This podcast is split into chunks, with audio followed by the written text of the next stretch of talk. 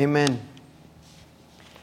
Our scripture for this morning comes from the book of Romans, chapter 7, reading from verses 15 through 25. I'm reading from the New Revised Standard Version. I do not consider, I, I do not understand my own actions, for I do not know, do not do what I want, but I do the very thing that I hate. Now, if I do what I do not want, I agree that the law is good. But in fact, it is no longer I who do it, but sin that dwells within me. For I know that the good does not dwell within me, that is in my flesh. For the desire to do the good lies close at hand, but not the ability. For I do not do the good I want, but the evil I do not want is what I do. Now, if I do what I do not want, it is no longer I who do it, but sin that dwells within me. So I find it to be a law that when I want to do what is good, evil lies close at hand. For I delight in the law of God in my inmost self. But I see in my members another law at war with the law of my mind making me captive to the law of sin that dwells in my members. Wretched person that I am, who will rescue me from this body of death? Thanks be to God through Jesus Christ our Lord. So then, with my mind, I am enslaved to the law of God, but with my flesh, I am enslaved to the law of sin. Word of God for us this morning. Thanks be to God. Let us pray. Heavenly Father, we thank you for this word. We thank you, O Lord, because we know that you've given it to us for this morning, for such a time as this. We pray, Lord, that you will speak what we need to hear this morning, and that we will treasure this word and apply it to our lives. We ask that in the name of Jesus Christ. Amen. Have you ever walked into a room and forgot what you were there for? Anybody, anybody relate to that? Or you went to the fridge and opened the door and you forgot what you were looking for, and so you just stare for about 15 minutes before you realize that's not even where you were supposed to go. There are things that confuse us. Sometimes we just forget what we're doing, sometimes we're just confused, period. Sin confused Paul. It was confusing to him. It caused him to do things he hated and would make him guilty of things that did not please God. Trying to stay clear of sin is clearly an ongoing battle in all of us. And Paul really struggled with it. He, he struggled with it all his life. It was something that every single day was an ongoing battle. I compare it to trying to keep a healthy diet or a healthy lifestyle. How do we struggle with dieting or exercising or just taking care of ourselves like we should. Staying away from bad habits, staying away from addiction, staying away from bad behavior, staying away from things that we know are not good for us. I mean, at the end, we, we know some things are bad for us, and yet we, we still do them. Paul often found himself exactly in that predicament. He didn't want to do the bad things, but he ended up doing them. It's like when you're on a diet and you find yourself holding a piece of chocolate cake and wonder where that came from, you know? have no idea how you got there, but there you are eating it. You find yourself sneaking away to the fridge at night to get that midnight snack that you know you really don't need, but you still want. You find yourself doing things like hiding candy under your pillow, knowing that you really shouldn't be having candy that late at night. This is exactly how Paul describes his relationship with sin. It was almost like a love hate relationship. He says the good he wants to do, he's not able to do, and yet the evil he doesn't want to do, he ends up doing. And I think we can relate to that. We have experienced that in our own lives. We have good intentions, right? We, we really intend to take care of ourselves. We really intend to eat right. We really intend to try to get our exercise in, but we don't always do it. What this shows us in our scripture is that we basically have to learn to separate action from intention. We have intention. Intention is not the problem, action is. We intend to do what is right by God. It is our desire to do good, but the flesh continues to fight back. At every step of the way, sin tries, tries to pull us away from that which we know is good. And at every step, sin tries to make us do things that we know deep down in our heart and at our core that are not good.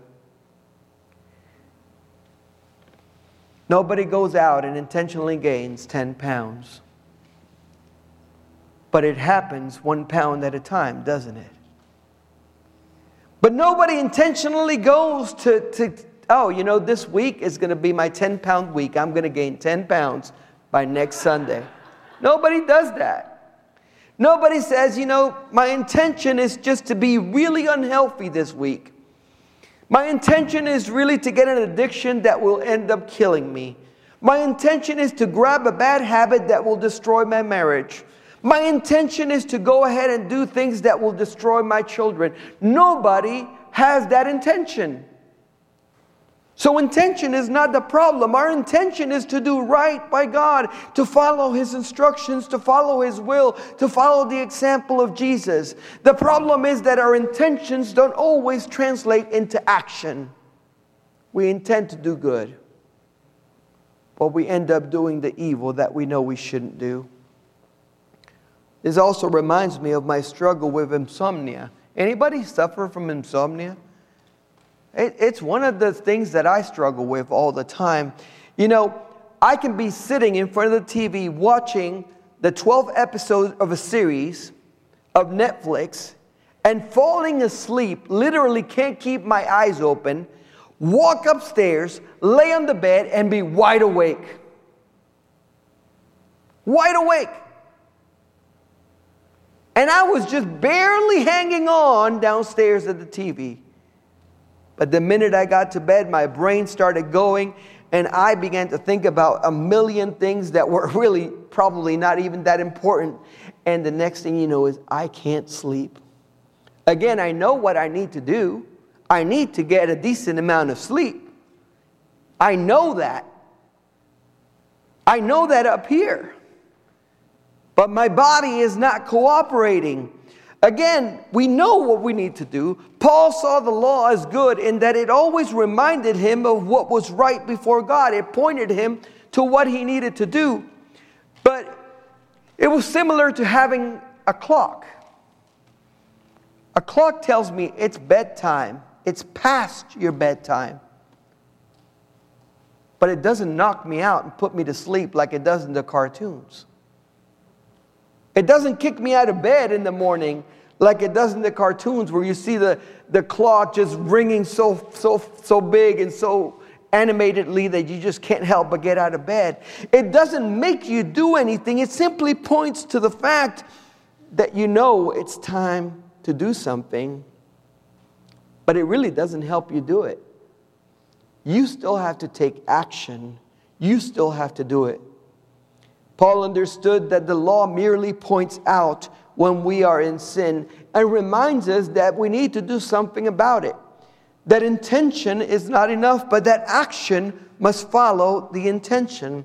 This is why Paul says he delights in the law of the Lord in his innermost being because it helps him to know where he has gone wrong. It helps to point out to him what he needs to work on and what he needs to do. Yet when he looks at himself, he finds that there's a war going on inside of him, a war between his mind and his members, he describes it as. Even though he loves the law of the Lord, it doesn't always do what he should. And it reminded me of that cartoon that I showed the, the kids earlier of the little angel and the little devil. You know, it would be easy for us to follow the right advice if they were dressed in costume all the time. But the reality is that these voices don't always make themselves clear in terms of who they are. The good voices and the bad voices tend to intermingle, and sometimes they make the bad sound good and the good sound bad. And we get this conflicting advice, and it all gets very confusing to the point that we sometimes do, like Paul says, we do the evil that we shouldn't do, and the good that we wanted to do, we don't get to do. It is almost as if Paul is saying, I should know better and I should behave better. Intellectually, I know I should. But when it comes to practice, it's hard to do. You know, we have read our Bibles. We have heard numerous sermons. Some of you have heard way more sermons than I. We have read many books. We have studied our past behavior to learn from our mistakes. And yet we find ourselves in the same exact predicament that Paul found himself. Sin just won't let go. Sin continues to tempt us. Sin continues to come back after us. And even though we've told sin, you're dead to me, and we said, you know, I'm dead to you, even after we've proclaimed freedom in Christ from its power, even when we have chosen Jesus as Lord, sin continues to tempt us. It doesn't let up. It tries to confuse us and lead us astray and to capture us once again in the vicious cycle of sinfulness. Because, in case you didn't know, sin begets sin.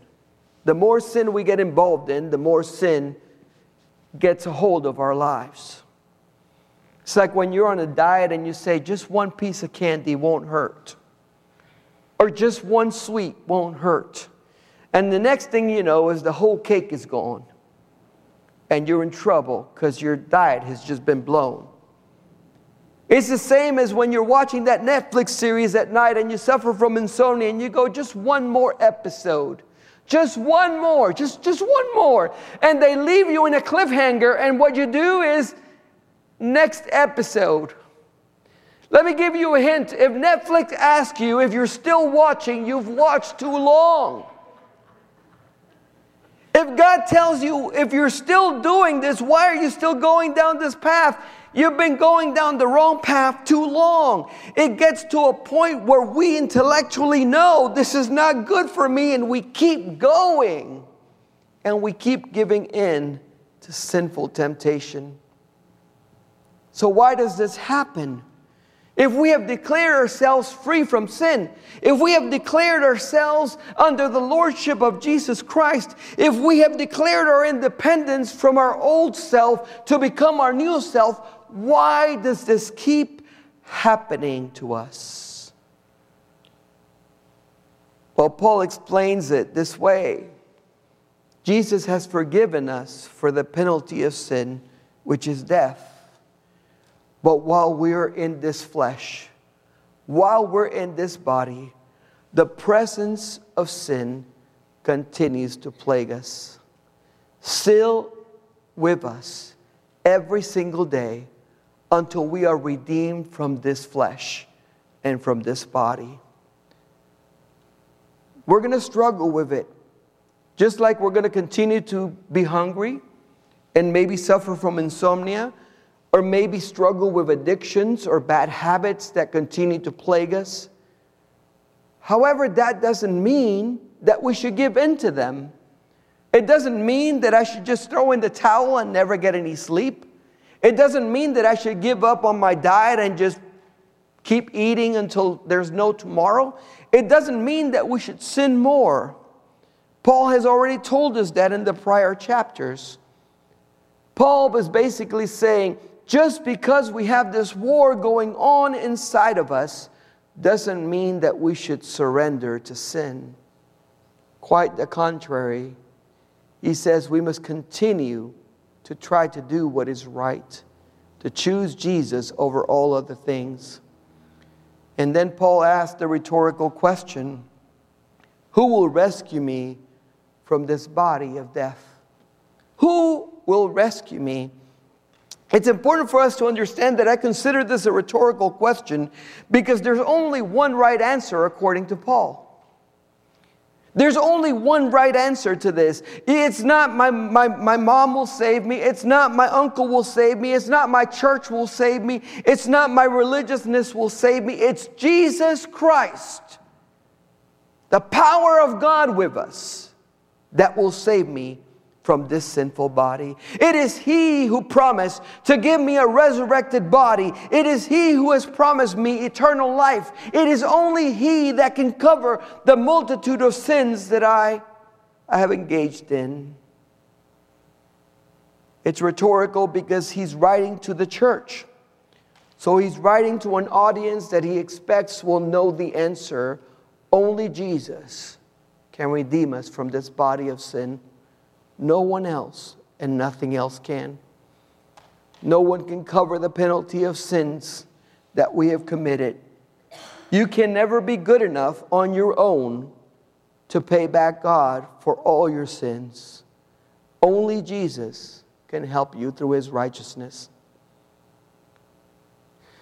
You know, sometimes when you struggle with something, like when you can't keep a healthy diet, eventually you resort to drastic measures.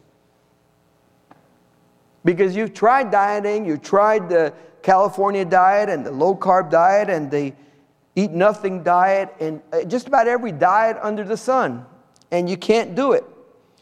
And you know, it's not a matter of adopting a stricter diet or, or, or, or just, you know, keeping your fridge empty so you don't eat. At some point, it gets so important to you that you have to get somebody to walk alongside you to help you with it. You either hire a dietitian or even a coach to help you if you're trying to exercise. You come up with a plan, but you also get somebody to hold you accountable to that plan so that you can achieve your goals. And Paul was simply saying in this scripture basically, if you recognize that you are repeat offenders, that you are people that continue to be involved in sin, and you realize that your struggle with sin is ongoing, and you realize that the fight is taking place inside of you, then there's only one solution for your life. Make sure that you invite Jesus to be in your heart and in the middle of that debate between the voices that you're hearing. Make sure that you learn to distinguish his voice from all the other voices so that whenever you have to make a decision, you go by Jesus' voice and none other. Invite Jesus to be truly your Lord and Savior, your life coach, your inspiration, your guide, your conscience, your example to follow, your confidant, your everything. Jesus doesn't want to have a place in your heart, He wants to own your heart. He wants to occupy the fullness of your life. Because sin will continue to give you conflicting advice. It will continue trying to steal you away and to enslave you again. It will continue to try to dis- disrupt your relationship with God at every single step of the way. And it will continue to try to make you feel unworthy of God's love and God's forgiveness. And the only way to combat those messages and those attacks from sin is to continue to proclaim the truth of Jesus Christ and all that He came to do for you. He came to promise you eternal life, but He also came to redeem you from your sin.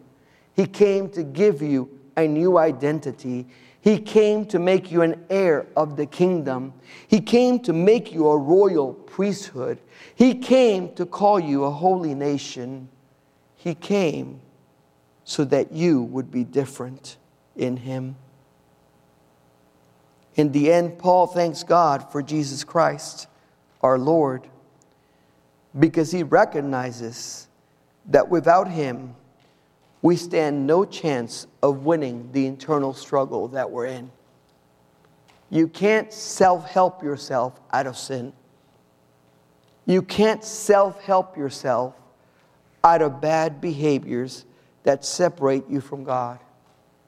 Only God can do that in your life through Jesus Christ and His Holy Spirit. But you got to let Him take over.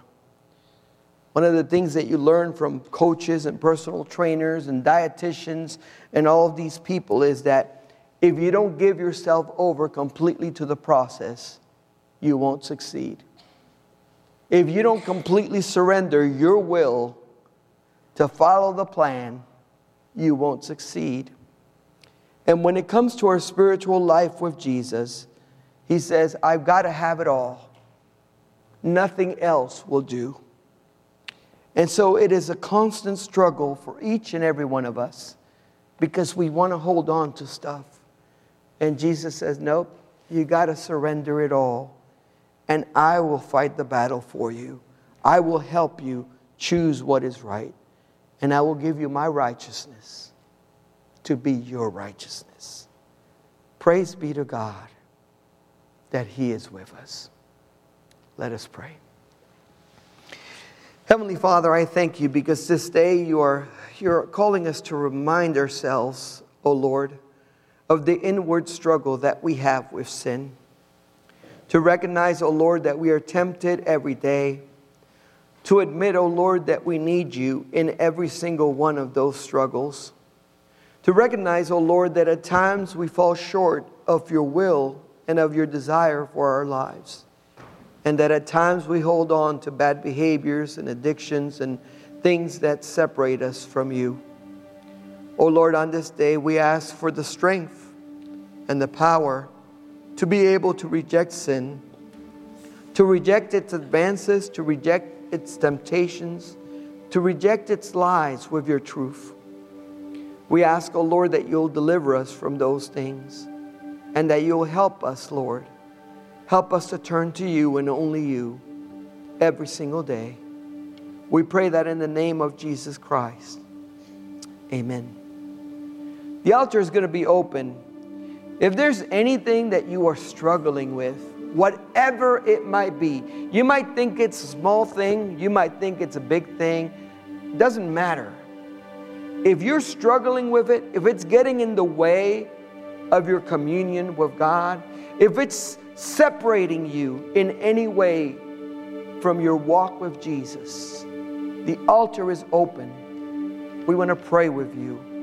We want to pray that the Holy Spirit and Jesus Christ will dwell in you so that you can resist the temptations and so that you can walk following Jesus. The altar is open. Let us worship.